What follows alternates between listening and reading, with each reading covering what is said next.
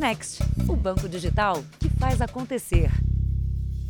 Boa noite. Olá, boa noite. Um jovem sem passagem pela polícia e com 3 empregos está preso, acusado de participar de um assalto no interior de São Paulo. O irmão dele teria roubado uma casa em Salto. Para a justiça, bastou para que o jovem de 21 anos fosse condenado a 18 anos de cadeia. É do trabalho duro na lavoura que seu Miguel tenta tirar o dinheiro para pagar a defesa do filho. Muito difícil. Muito difícil. Carlos Eduardo, de 21 anos, está preso há 1 ano e 10 meses. O jovem, que nunca teve passagem pela polícia, acumulava 3 empregos. Numa fábrica como auxiliar de produção, fazia entregas como motoboy e ajudava o pai na plantação.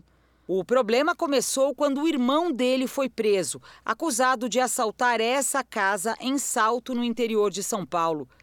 Eu quero que liberte meu filho, que tira ele.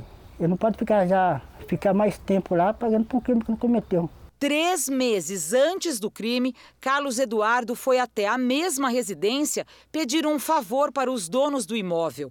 O cavalo de estimação dele, Chico, havia fugido desta cocheira, que fica a menos de 50 metros da casa. Ele queria as imagens das câmeras de vigilância para ver se algum suspeito havia roubado o animal.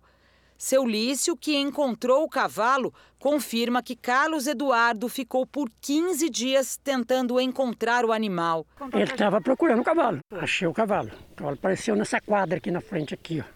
Mas os donos da residência assaltada disseram para a polícia que Carlos Eduardo poderia ter ligação com o crime porque ele esteve na casa 3 meses antes pedindo as imagens. E principalmente por ser irmão de um dos assaltantes.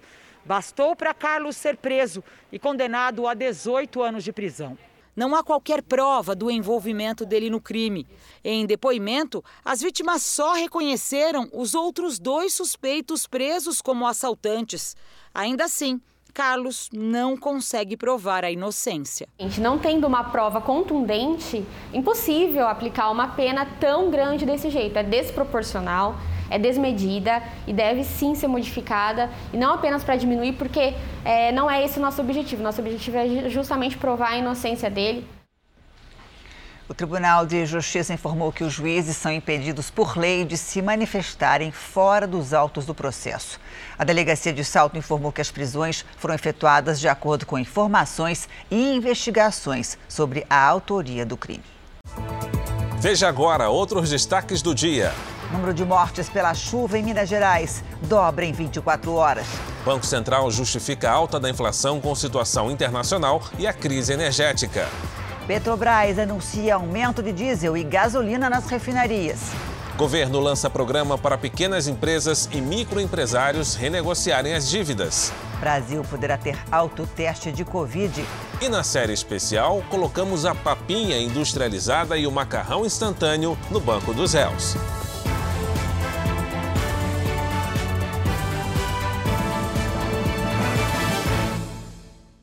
Oferecimento Bradesco. Abra sua conta grátis pelo app.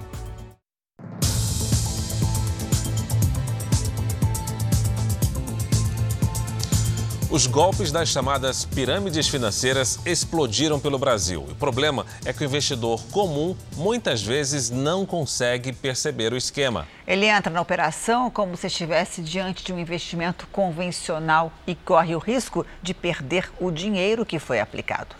Criptomoedas e rendimentos muito acima dos oferecidos nas aplicações financeiras convencionais.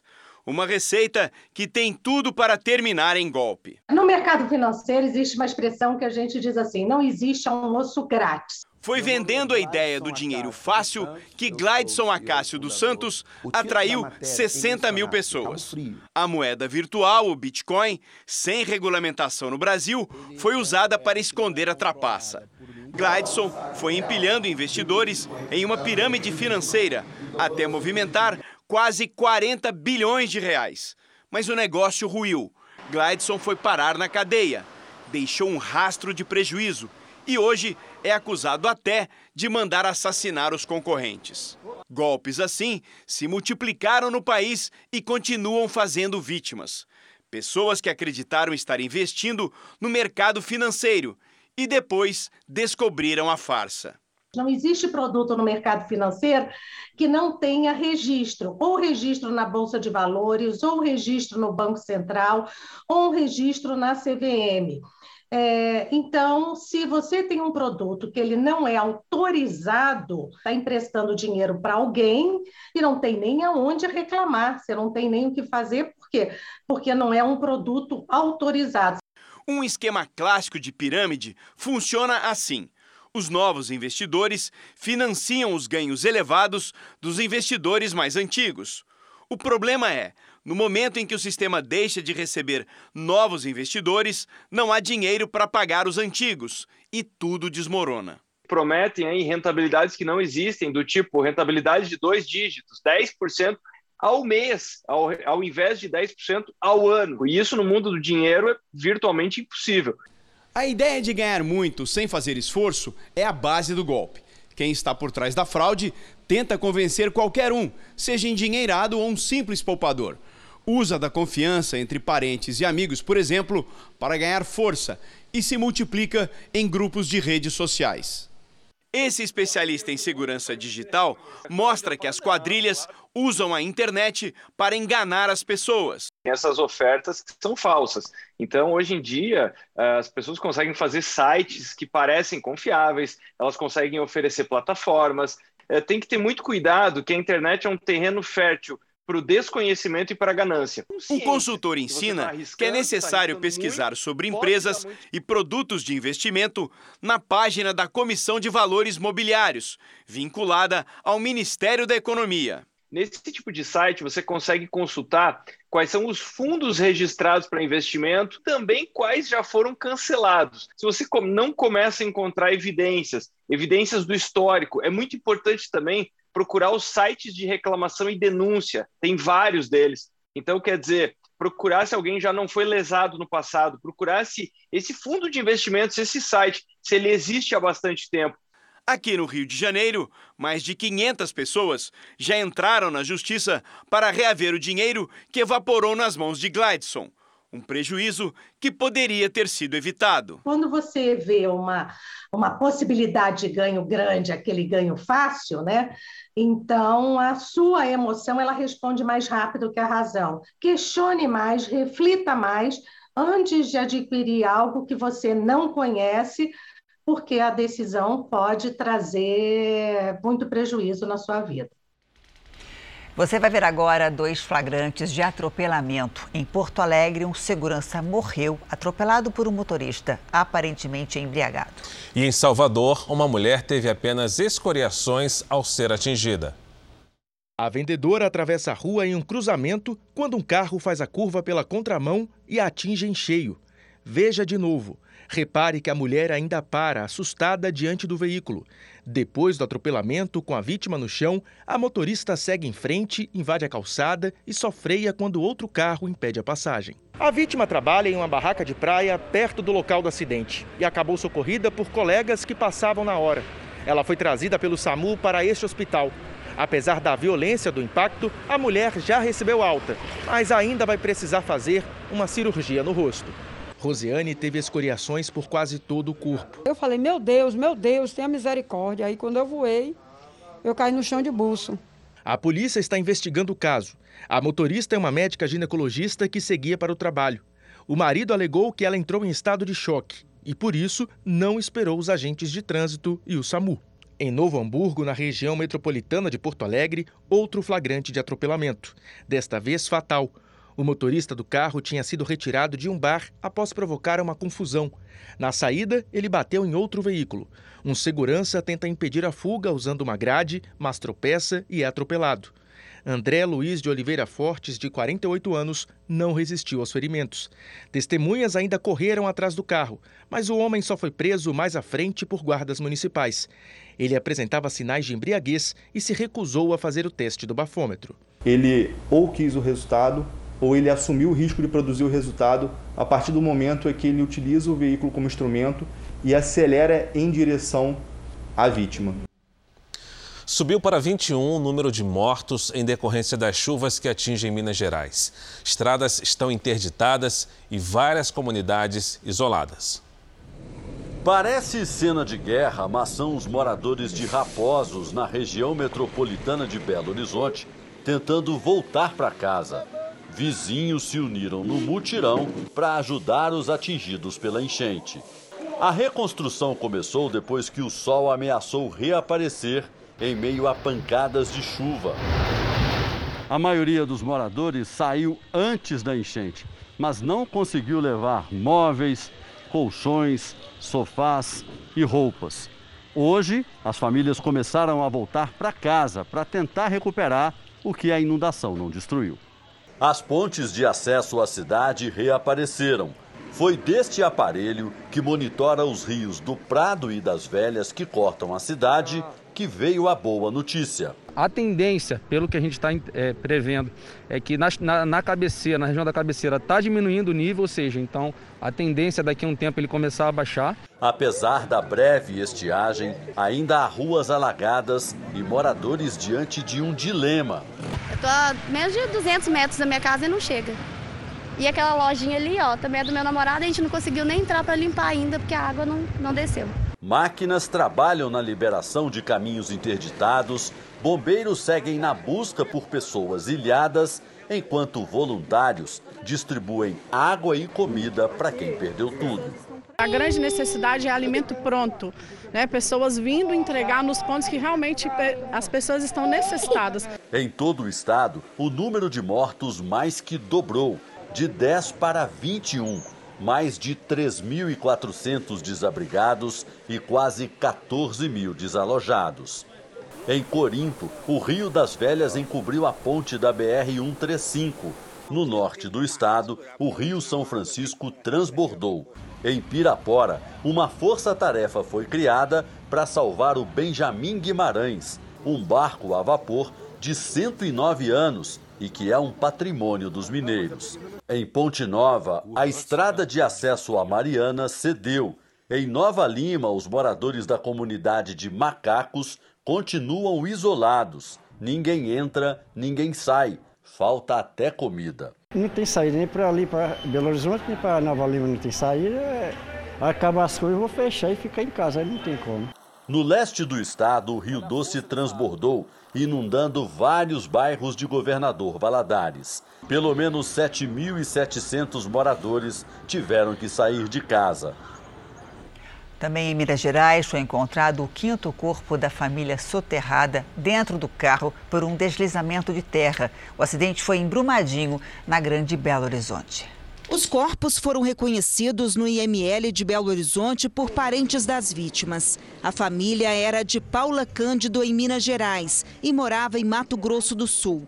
Estava de férias no estado natal. Eles saíram de Paula Cândido e seguiram para o aeroporto de Confins, perto da capital, onde pegariam o voo de volta para casa. Com a BR-040 interditada por causa do rompimento de um dique, o carro desviou por uma estrada alternativa e acabou atingido por um grande deslizamento de terra. Os bombeiros passaram a noite trabalhando no resgate às vítimas. Morreram no acidente o advogado Henrique Alexandrino, a professora Deise Lúcia Alexandrino, os filhos do casal Ana e Vitor e o primo de Henrique, Giovanni Ferreira, que era o motorista. Por vídeo, nós conseguimos falar com a irmã de Giovanni. Não tinha notícia, tentando, ligando no celular. E daí para lá mais a gente não teve comunicação. O velório está programado para acontecer na manhã desta quarta-feira, no ginásio poliesportivo da cidade de Paula Cândido, na zona da Mata Mineira. Ainda nessa edição tem a previsão do tempo e novas informações sobre a chuva em Minas Gerais e também em outros estados do Brasil. Pela primeira vez, o número diário de contaminações pelo coronavírus ultrapassou 3 milhões no mundo. Apesar da alta, o número de mortes caiu quase 70% em relação a janeiro do ano passado. Passou de 17 mil para 6.300 óbitos por dia. A variante Ômicron é a grande responsável pela nova onda da doença. Segundo a OMS, a nova cepa pode infectar mais de 50% da população da Europa nas próximas 8 semanas. A seguir, Banco Central diz que inflação de 2 dígitos é culpa da situação global. E na série especial, a papinha e o macarrão instantâneo no Tribunal dos Alimentos.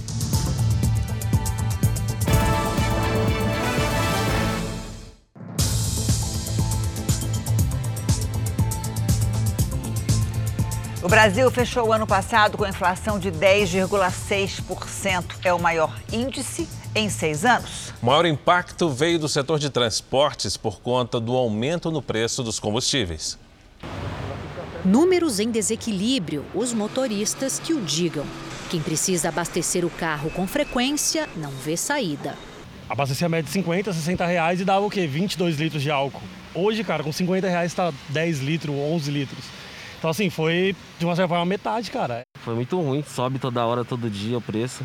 Pra dar conta, você trabalha com carro? Trabalho, precisa do carro para trabalhar. E aí? Aí não tem opção, né? Com um aumento de mais de 60% no litro do etanol e de quase 48% no da gasolina, os combustíveis terminaram o ano como os maiores vilões do bolso dos brasileiros.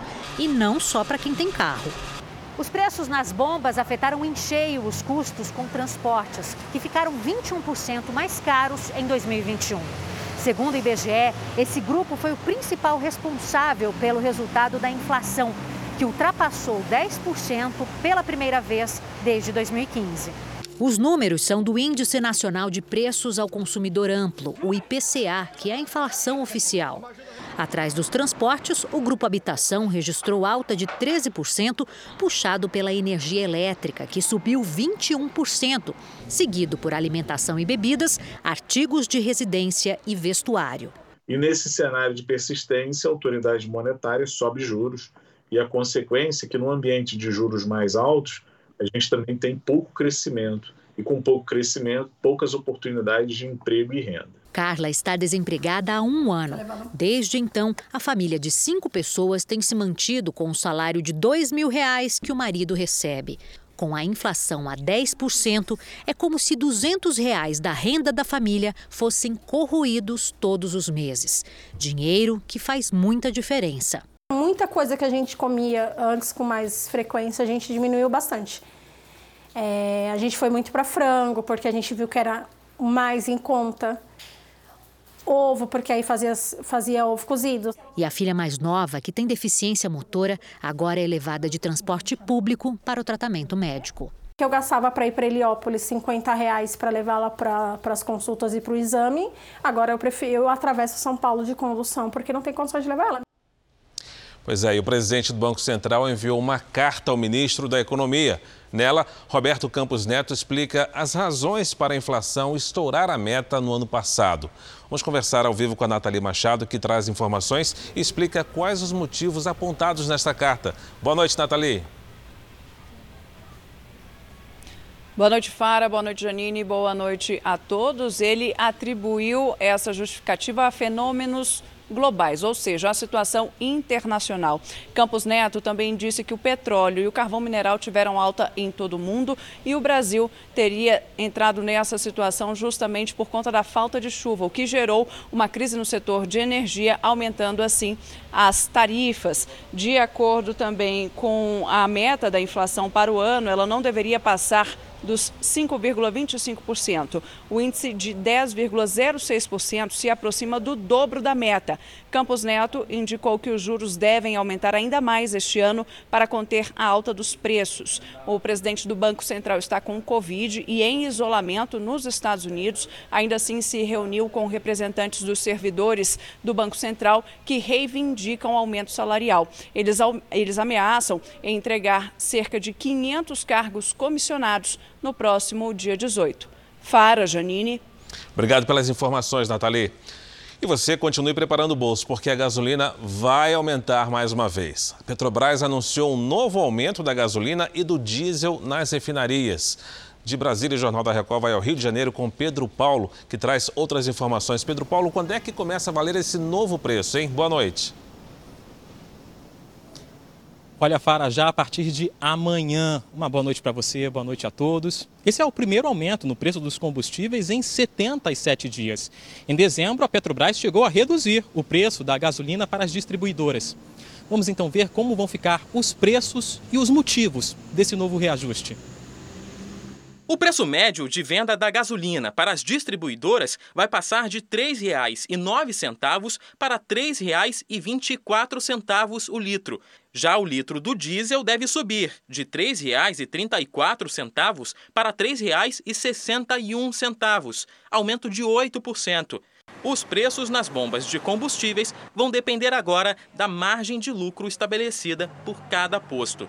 A estatal informou que o aumento tem o objetivo de manter o equilíbrio e a competitividade de preços, acompanhando as variações do dólar e do mercado internacional.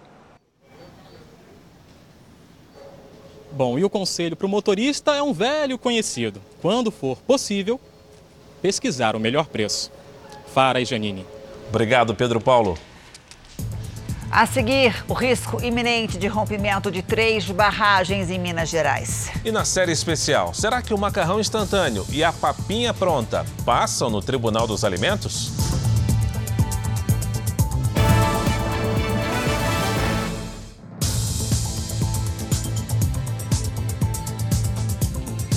O governo de Minas Gerais e o Ministério Público do Estado deram 24 horas para que as mineradoras responsáveis por 31 barragens informem a situação delas.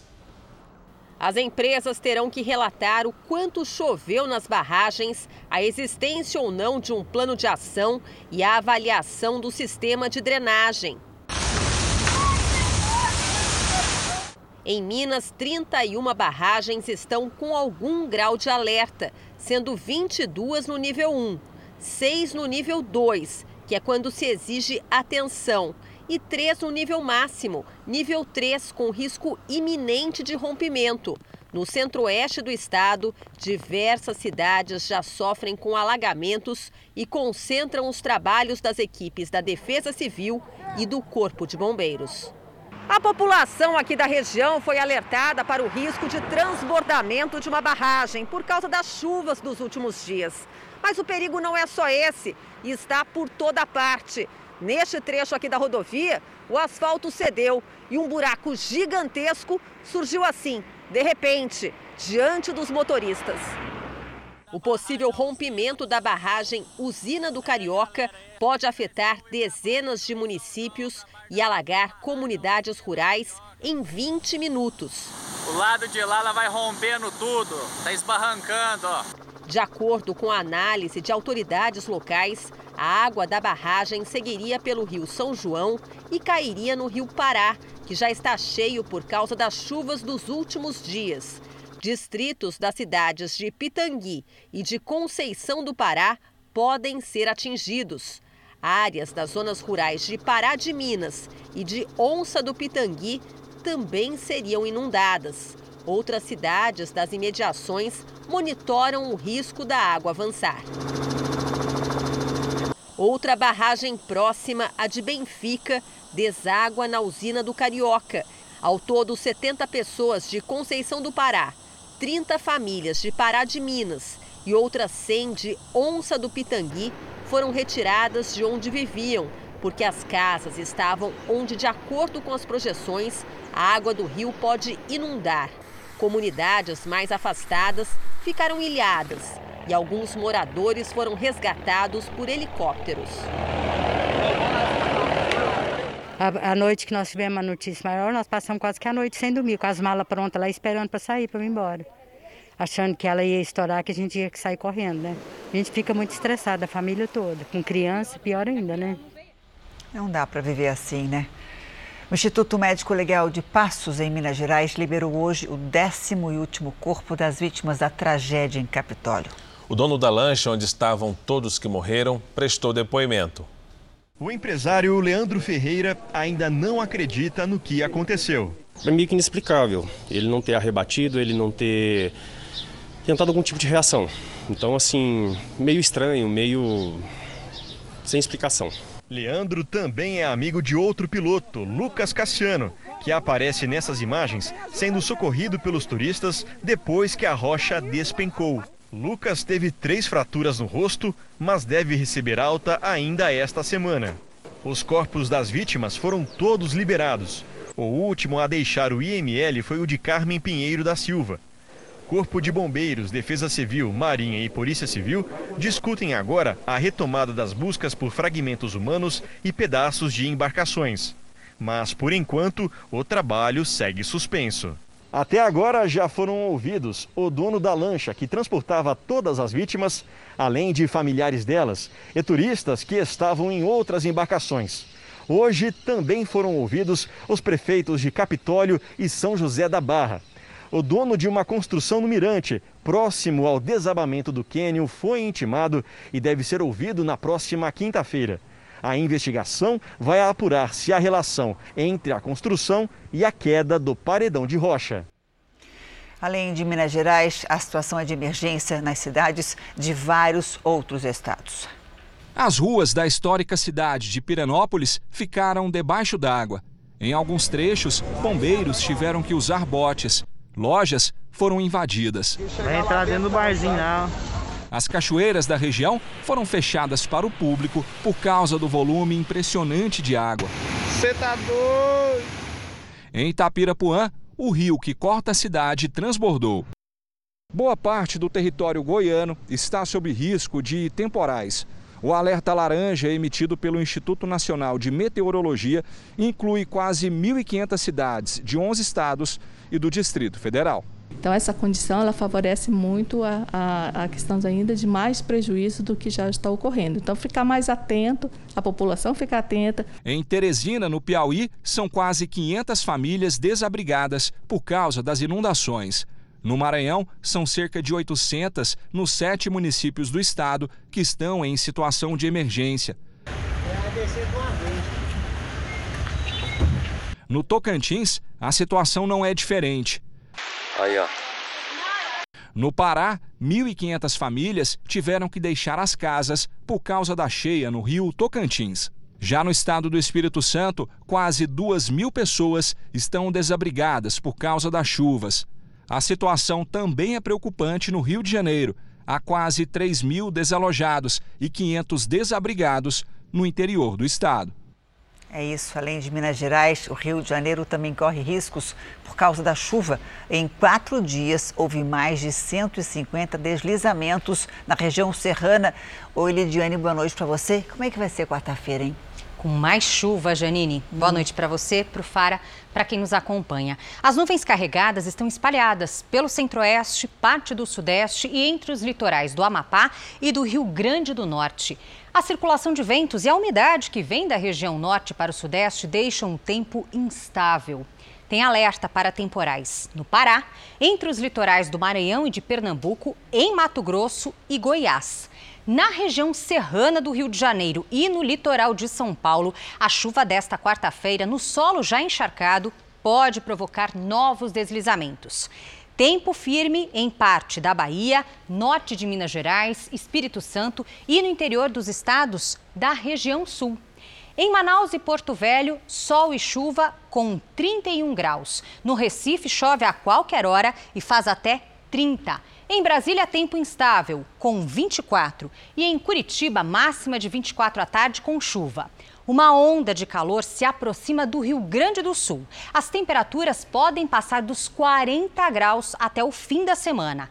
Nesta quarta, em Porto Alegre, faz 35 graus. São 5 graus acima da média para janeiro. Em São Paulo, máxima de 27, com chuva à tarde. No Rio de Janeiro, chove também e faz 31. Em Salvador, 31 também com chuva pela manhã. Na hora do Tempo Delivery, a Milena quer saber a previsão para a cidade de Paraguaçu, em Minas Gerais. Lidiane. Vamos para lá, Fara. Milena, seguinte, nesta quarta ainda tem risco de temporal a qualquer hora. Máxima de 26 graus. A partir de quinta, a chuva diminui e as temperaturas aumentam. Na sexta, olha só, faz até 30 graus. Pedido duplo. Eduardo e Adriano querem saber a previsão para Nova Iguaçu, no Rio de Janeiro. Vamos lá. Oi, Eduardo, Adriano. Nesta quarta, ainda pode chover forte a qualquer hora na Baixada Fluminense. À tarde, faz até 31 graus. Quinta e sexta com mais cara de verão. Sol e pancadas de chuva a partir da tarde. Máximas de 32 e até 34 graus. Participem também do Tempo Delivery pelas redes sociais. Basta mandar uma mensagem com a hashtag você no JR. Até amanhã, gente. Obrigada, Lidia. Até amanhã. Boa noite, Lidia. Uma força-tarefa da Polícia Civil do Rio de Janeiro prendeu hoje 14 pessoas sob acusação de envolvimento com grupos de milicianos. Um ex-traficante que entrou para a milícia também foi preso. Essa foi a primeira grande operação de combate à milícia do ano. As prisões foram feitas na zona oeste da capital e na Baixada Fluminense, principais regiões de atuação de grupos paramilitares no Rio de Janeiro. Segundo a polícia, dentre os alvos, há milicianos acusados de homicídios, de extorquir dinheiro de comerciantes e moradores e de explorar de forma clandestina atividades como venda de gás, sinal de TV e internet. Há ainda um ex-traficante que se aliou à milícia. Prendemos também estelionatários que muito provavelmente participavam aí de venda ilícita de imóveis, né, esses terrenos que as milícias acabam ocupando e vendendo de maneira irregular ou até mesmo construindo, né, empreendimentos sem autorizações tanto da prefeitura quanto dos outros órgãos responsáveis. Desde que a força-tarefa contra grupos paramilitares começou em outubro do ano passado, são mais de 1.100 presos. E algumas lideranças acabaram morrendo em confronto com a polícia, como o principal miliciano do Rio, Wellington da Silva Braga, o Eco. Prendemos recentemente, até a divisão de capturas, o Antônio das Casinhas, o Rafael também, vulgo Frango, foi preso no começo dessa semana, no final da semana passada, mais precisamente o Jairo, Macaquinho também foi preso. Macaquinho é Edmilson Gomes, preso em agosto. As investigações apontaram que ele lucrava sozinho cerca de R$400 mil por mês. Até o momento, a Polícia Civil estima que com as operações tenha provocado um prejuízo de cerca de R$2 bilhões aos grupos paramilitares. A força-tarefa segue buscando por Danilo Dias Lima, conhecido como Tandera, e Luiz Antônio da Silva Braga, o Zinho. Hospitais e postos de saúde de São Paulo trabalham no limite. Houve um aumento de pedidos de licença médica nas últimas semanas. Um levantamento exclusivo feito pelo Jornal da Record revela que o número de afastamentos cresceu mais de 100%. O registro foi feito nas redes municipais de dezembro para cá. Boletins diários emitidos pela Prefeitura mostram que o crescimento foi de 111,3% nos pedidos de licença. O governo do estado também divulgou que, em janeiro, 1.754 profissionais da saúde foram afastados por Covid ou gripe. Só na cidade de Ribeirão Preto foram 170 baixas neste mês. Mas ainda há outra reclamação, a de quem segue no trabalho, mesmo com sintomas gripais. Foi o que aconteceu com este técnico de enfermagem de Santos, no litoral do estado, que não quis se identificar. Ele teve apenas um dia de atestado. Se for gripe, podia ser uma Covid, não fizeram teste, não fizeram nada, né? Um dia só de atestado não é o suficiente, né? Uma pesquisa do Conselho Regional de Enfermagem apontou ainda um outro motivo para o afastamento dos profissionais: a sobrecarga no horário de trabalho. Alguns desses casos se referem também a agressões verbais e até físicas que esses funcionários têm recebido de pacientes que acabam se descontrolando devido à demora no atendimento. A fiscalização do Corém, ela foi ativa e está ativa durante toda a pandemia, verificando as denúncias, né, se certificando das condições de trabalho. Essas imagens da câmera de segurança de um hospital de Guarulhos, na Grande São Paulo, mostram um homem pegando as fichas de pacientes de um médico. Ele parte para a agressão física.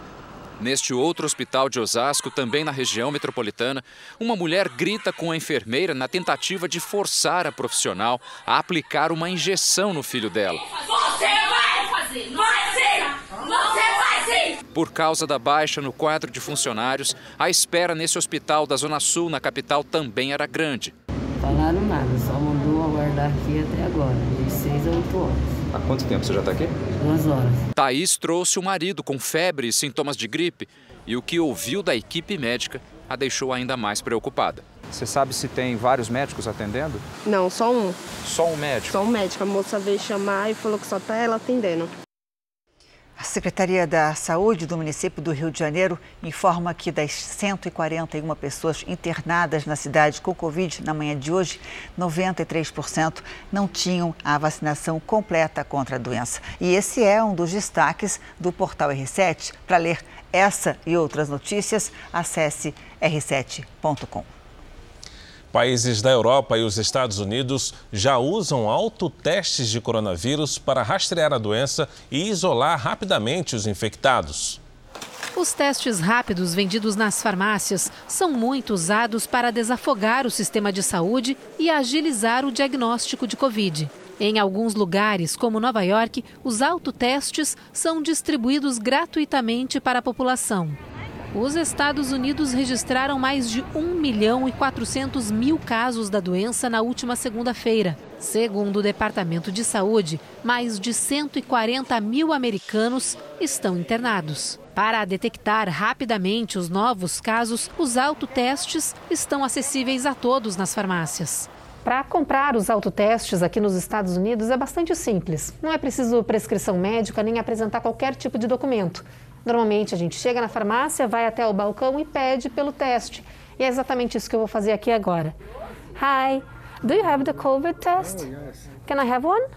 Esse aqui custou o equivalente a R$130. Agora é só levar e seguir as instruções. Primeiro é preciso pingar a solução no cartão de teste. Depois, inserir o cotonete em ambas as narinas e fazer grandes círculos pelo menos 5 vezes. Por último, basta colocar o cotonete na parte indicada do cartão, girar para misturar com a solução e fechar a embalagem. Depois de 15 minutos, o teste rápido está pronto, está aqui, ó, uma listrinha, que significa que deu negativo. Os testes podem ser feitos por qualquer um. Ele é amplamente usado na Europa e nos Estados Unidos, mas no Brasil não tem uso aprovado pela Anvisa. E a precisão do teste é a mesma precisão que você teria no teste se fosse feito na farmácia, né? Se a pessoa seguir ali as informações certinhas, e é bem simples assim, eu não vejo problema em termos da precisão do teste. Aqui no Brasil, o Ministério da Saúde vai pedir à Anvisa a liberação do autoteste de coronavírus. O ministro da Saúde, Marcelo Queiroga, voltou a defender a testagem em massa para tentar frear o avanço da variante Ômicron. Esse mês de janeiro vamos distribuir pelo menos 20 milhões de testes rápidos para os estados e municípios. Mas vamos trabalhar em parceria e levar políticas públicas efetivas para a população brasileira. O Ministério da Saúde estuda um protocolo para implantar o autoteste no Brasil, a exemplo do que já existe nos Estados Unidos e na Europa. As autoridades não definiram ainda se o método seria por meio de um kit com cotonete e reagente, nem sabem ainda como funcionaria a notificação dos casos. Depois de definir o protocolo, o Ministério precisará pedir a aprovação da Anvisa para que os testes sejam liberados para compra nas farmácias. Especialistas consideram o autoteste uma ferramenta importante no momento em que o contágio do vírus cresce no país. Ele é muito semelhante a um teste de PCR. Ele é um teste bastante confiável, um resultado positivo sempre fecha como positivo, né? Mas um resultado negativo, idealmente, deve ser confirmado, principalmente se a pessoa está sintomática, com o PCR. A Anvisa ainda não recebeu o pedido formal para autorizar o autoteste, mas já publicou nota técnica sobre as condições para aprovação. A agência destaca a importância de garantir que o usuário leigo saiba como usar o teste de maneira adequada, sem ajuda profissional. O Ministério da Saúde também divulgou os novos parâmetros para isolamento no país. 5 dias de isolamento vale para doentes assintomáticos que apresentem teste com resultado negativo no 5º dia. 7 dias de isolamento se aplica a pacientes com sintomas leves, sem necessidade de teste. A recomendação é para que todos sigam as medidas de proteção, como uso de máscara e distanciamento social. Vamos agora com a opinião de Augusto Nunes. Oi, Augusto, boa noite para você. Boa noite, Janine. Boa noite, Fara. Boa noite a você que nos acompanha. Nos Estados Unidos e na maioria dos países da Europa, tornou-se rotineiro ir até a farmácia, comprar um teste de Covid-19, testar-se em casa e verificar o resultado poucos minutos depois.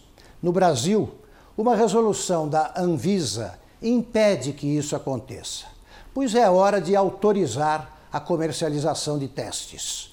Defendida nesta terça-feira pelo ministro da Saúde, Marcelo Queiroga, a liberação do autoteste vai descongestionar hospitais, postos de saúde e laboratórios e ajudará a acabar com a crônica escassez de exames essenciais para o combate à pandemia no Brasil.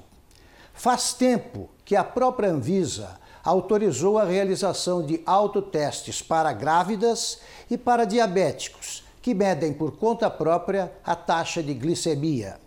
Quem ainda se opõe ao autoteste para detecção de Covid-19 alega que só os que dispõem de recursos financeiros serão beneficiados pela medida. O argumento é frágil demais. O preço do exame é relativamente baixo. Além do mais, o governo pode providenciar autotestes para os impossibilitados de adquiri-los. E os hospitais, agora congestionados, poderão examinar com mais rapidez os brasileiros pobres. O governo publicou as medidas para permitir a renegociação de dívidas de pequenos empresários e microempreendedores individuais. O objetivo é substituir o projeto de refinanciamento de dívidas, o Refis, que foi aprovado pelo Congresso, mas vetado pelo presidente Bolsonaro. A portaria permite a renegociação de dívidas para microempreendedores individuais e pequenos empresários inscritos no Simples Nacional. 1.800.000 empresas que optaram pelo Simples Nacional estão na dívida ativa, devendo mais de 137 bilhões de reais. Foram criadas duas modalidades de refinanciamento de dívidas. O programa de regularização do Simples não tem restrição do valor da dívida. Na outra modalidade, o total do débito não pode ultrapassar 60 salários mínimos. Nos dois programas, o empresário terá que dar uma entrada de 1% do valor total da dívida. Na primeira modalidade, o restante do débito poderá ser parcelado em até 137 meses. Já na segunda, o parcelamento será em até 57 meses. As novas regras foram a forma que o governo encontrou de compensar o veto do presidente Jair Bolsonaro ao projeto do Refis, que permitia a renegociação de dívidas para as pequenas empresas. O próprio presidente pediu que um programa fosse criado para atender aos empresários.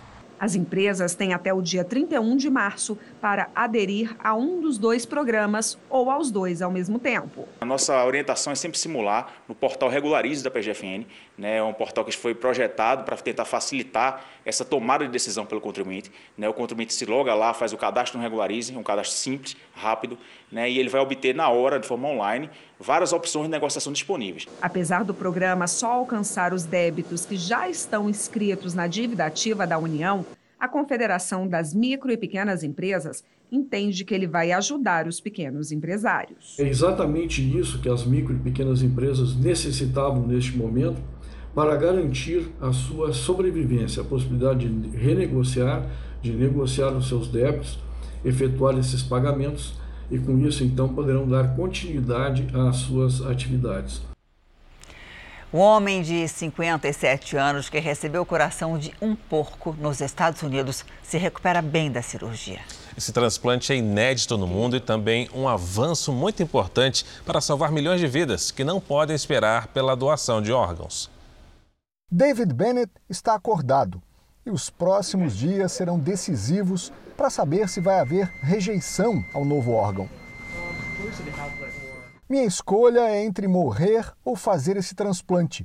Essa foi a declaração dele ao concordar em ser a primeira pessoa no mundo a passar por um transplante de coração e receber o órgão de um porco. A cirurgia, feita na última sexta-feira no Centro Médico de Maryland, nos Estados Unidos, levou 8 horas e era a única opção para David. As complicações que ele pode ter ainda são desconhecidas.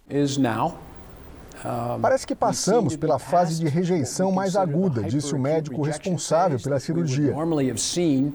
Válvulas cardíacas de porcos já são usadas na medicina. É o que os cientistas chamam de xenotransplante. A técnica ainda enfrenta questões éticas, como mudanças genéticas nos animais, para que os órgãos não sejam rejeitados pelo corpo humano. Foi o que aconteceu com o porco no caso da cirurgia de Bennett. Em laboratório, cientistas conseguiram eliminar genes responsáveis por desencadear o processo de rejeição. O experimento até agora só havia sido feito com uma mulher com morte cerebral que recebeu o rim de um porco. Para os cientistas, David Bennett representa uma esperança, uma descoberta aguardada há décadas. Os dois alimentos que estão hoje no tribunal da nossa reportagem especial são práticos e rápidos. Um fica pronto em 3 minutos e o outro basta apenas abrir a tampa. Papinha industrializada e macarrão instantâneo. Durante a pandemia, eles bombaram nas cozinhas do país. Pelo preço, pela praticidade e porque são muito fáceis de agradar crianças e adolescentes.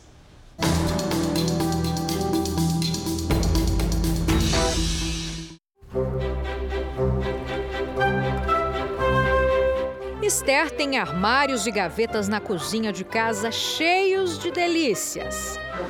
Tantas opções que eu gosto de todas.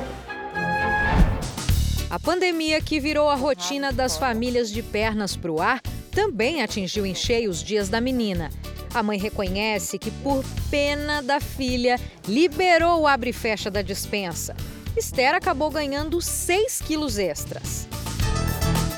A Esther, ela tinha uma alimentação mais regrada, a gente tentava dar mais, mais frutas, para suprir essa falta que ela tinha de ter coleguinhas na escola, de fazer alguma coisa. Eu acabei deixando muita coisa errada acontecer. Histórias parecidas chegaram ao consultório dessa psicóloga. Ela passou a receber pacientes ainda mais novos, de até 5 anos, e a reclamação era aumento no nível de ansiedade. Elas perderam o contato com outras crianças, mesmo com os adultos que elas brincavam. Então, como que a gente extravasa a nossa ansiedade, aquilo que pode se tornar ansiedade? É brincando, gastando energia. Assim como a mãe de Esther, muitos pais amenizaram as regras para sobreviver ao período de isolamento. A alimentação foi uma boa válvula de escape. O alimento te dá um calor, dá um conforto gostosinho, então você vai se sentindo bem. E o que você faz? Automaticamente você vai cada vez comendo mais. Olha, Esther, vamos colocar aqui. O conforto que Karina preparava para Esther sem restrição era o macarrão instantâneo. Parece tão gostoso. Chegava à noite, ela falava que já tinha comido, que queria uma coisa mais fácil para comer, porque ela estava na televisão, no videogame. Custo baixo para tempos de crise, quantidade para uma refeição e pronto em 3 minutinhos. A indústria desse setor viu as vendas aumentarem em 2021. Médicos e nutricionistas dizem que, para ser tão prático, o macarrão instantâneo não tem nada parecido com aquele da mama. Por que ele fica pronto em 3 minutos? Porque a indústria faz um processamento ali, parecido com a fritura, e faz com que ele cozinhe de forma muito mais rápida. E naquele tempero, a gente tem um teor de sódio extremamente elevado. A criança pode consumir mais de metade do sal que ela poderia acessar no dia inteiro em um pacote.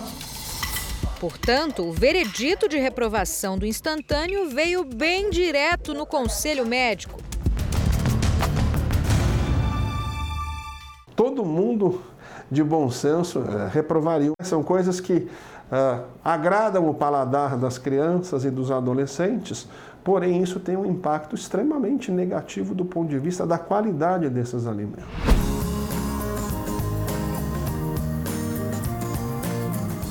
Outro alimento prático e rápido para resolver almoço ou jantar dos pequenos, as papinhas prontas.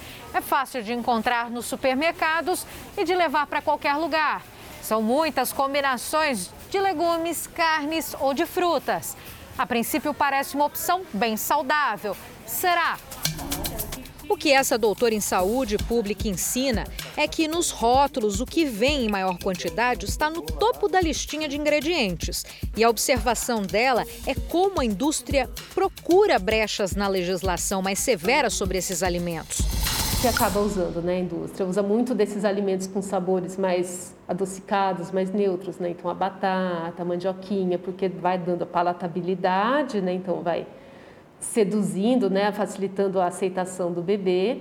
E nas de fruta, se você pegar para ver, geralmente tem maçã, que também ajuda a dar aquele sabor doce. Então é uma papinha de goiaba, mas você vai vendo a lista de ingredientes, tem maçã. Doutora Viviane diz que é nessa fase que a criança aprende a comer e vê na consistência um problema. Papinha, com essa característica, um alimento totalmente homogêneo, misturado, não é recomendação para alimentação infantil. A gente não consegue diferenciar tranquilamente o sabor da carne, do legume, do arroz, do feijão. E para um bebê isso é muito importante, porque ele está em processo de aprendizado. A papinha está bem pedaçuda, bastante pedaço de cenoura, grãos. Mas no início... Foi bem diferente do que eu estava imaginando, porque a gente cria um monte de expectativa, então a gente pensa, nossa, vai ser lindo. E foi bem desafiador para a gente. Foram 2 meses para a Débora convencer a Bárbara que a papinha feita em casa era muito melhor. A pediatra nos orientou sobre os grupos de alimentos e como que a gente deveria balancear aquilo dentro da papinha. A gente divide, processa e faz um rodízio, para também ela experimentar diferentes sabores. E garante que é fácil de fazer e prática para levar numa saída com a filha. Não tem perrengue. Então, chamou, eu pego aqui, coloco na bolsinha e tô indo embora. Bom, a Bárbara dá nota 10 para a papinha da mamãe, mas e o nosso juiz? O que diz sobre a industrializada? A papinha que é comprada pronta, ela não é ruim, são certificadas. Então, o que você deve fazer é ver se ela é adequada para a idade do seu filho.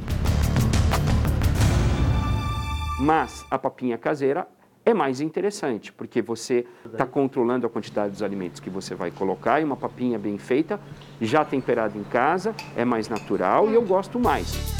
Ok, mas a papinha caseira tem uma outra vantagem que toda mãe de primeira viagem, com sono atrasado pelas correrias com o bebê, adora. A Débora conta o segredo. E posso falar? Eventualmente eu acabo comendo também. Eu também comia, Débora. Comíamos. Jornal da Record termina aqui. A edição de hoje na íntegra e também a nossa versão em podcast está no Play Plus e em todas as nossas plataformas digitais. À 00:30 tem mais Jornal da Record. Fica agora com a Bíblia no episódio de hoje, A Maldade dos Irmãos. Boa noite para você e a gente se vê amanhã. Excelente noite para você e até amanhã.